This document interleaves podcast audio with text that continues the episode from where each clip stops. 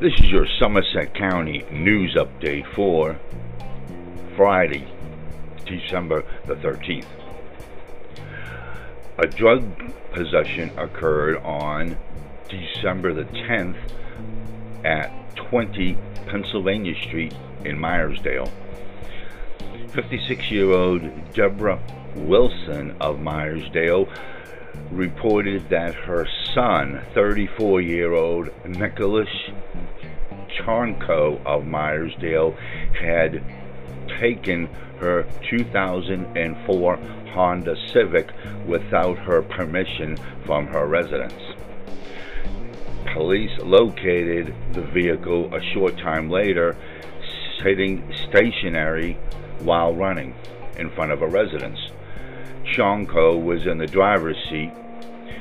He appeared to have been sl sleeping when police woke him up by tapping on the driver's side window.